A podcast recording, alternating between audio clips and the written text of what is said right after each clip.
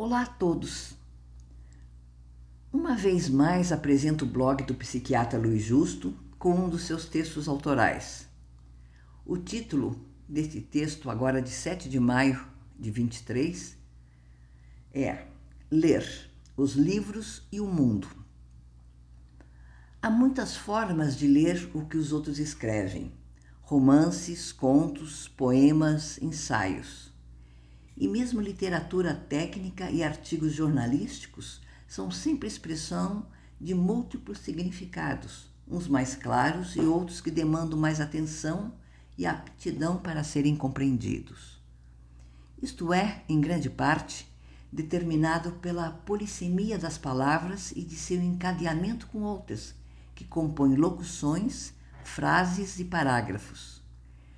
Polissemia diz respeito à multiplicidade de significados que palavras e textos contêm. Tal fenômeno é próprio de todas as línguas e linguagens, formais e informais. Além desse fator, há no que se aprende de uma leitura a interferência das características do leitor, o que vale semelhantemente para a interpretação do que acontece no mundo, do que é o mundo, com grande relevo para a percepção da própria identidade e das identidades dos outros. Todas as pessoas são constituídas por universos singulares e imensos, que implicam fatores biológicos e eventos multiformes ocorridos na relação com seu meio. A cultura em que alguém está inserido é fundamental nisso. Também seu lugar no conjunto de outras pessoas a quem, com maior ou menor proximidade, está vinculada, e a natureza das interações que participa. Essa conjunção determina as dimensões do modo de ler a vida e nela agir.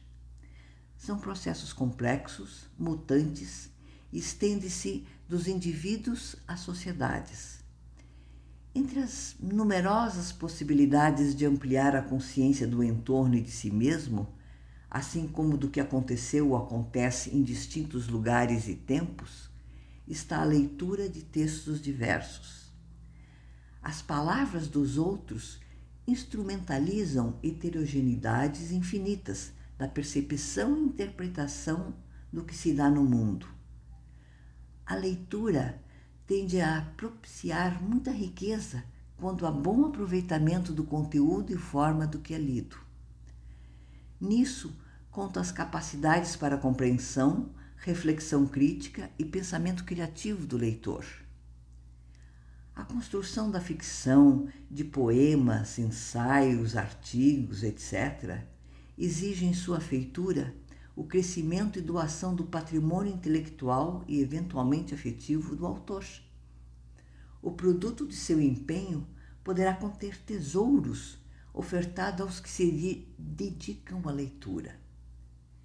Cada um colherá o que puder e quiser.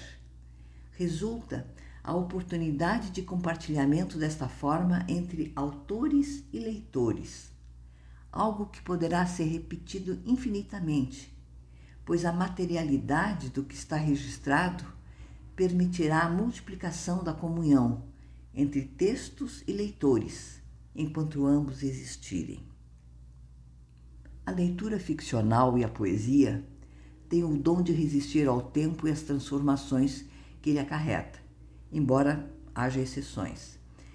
Diferentemente dos escritos de caráter mais técnico ou circunstancial, como, por exemplo, artigos científicos e textos jornalísticos.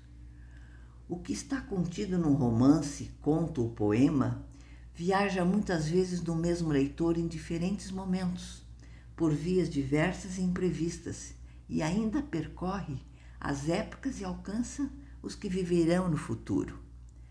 As possibilidades de ganho com a leitura também são plurais. Alargamento e aprofundamento de aptidões de percepção, expansão do conhecimento, aumento da, de sensibilidade e refinamento de alma e, com sorte, da capacidade de resiliência para as adversidades. Outro aspecto que não deve ser esquecido é o prazer de que se pode desfrutar nas boas leituras. Gente, o texto do Luiz Justo inspira e convida a todos a, eu diria, degustarem das boas leituras. Conheçam o blog estantedojusto.com. Acompanhe o meu trabalho no meu site cristinaoliveira.org. Até mais, pessoal!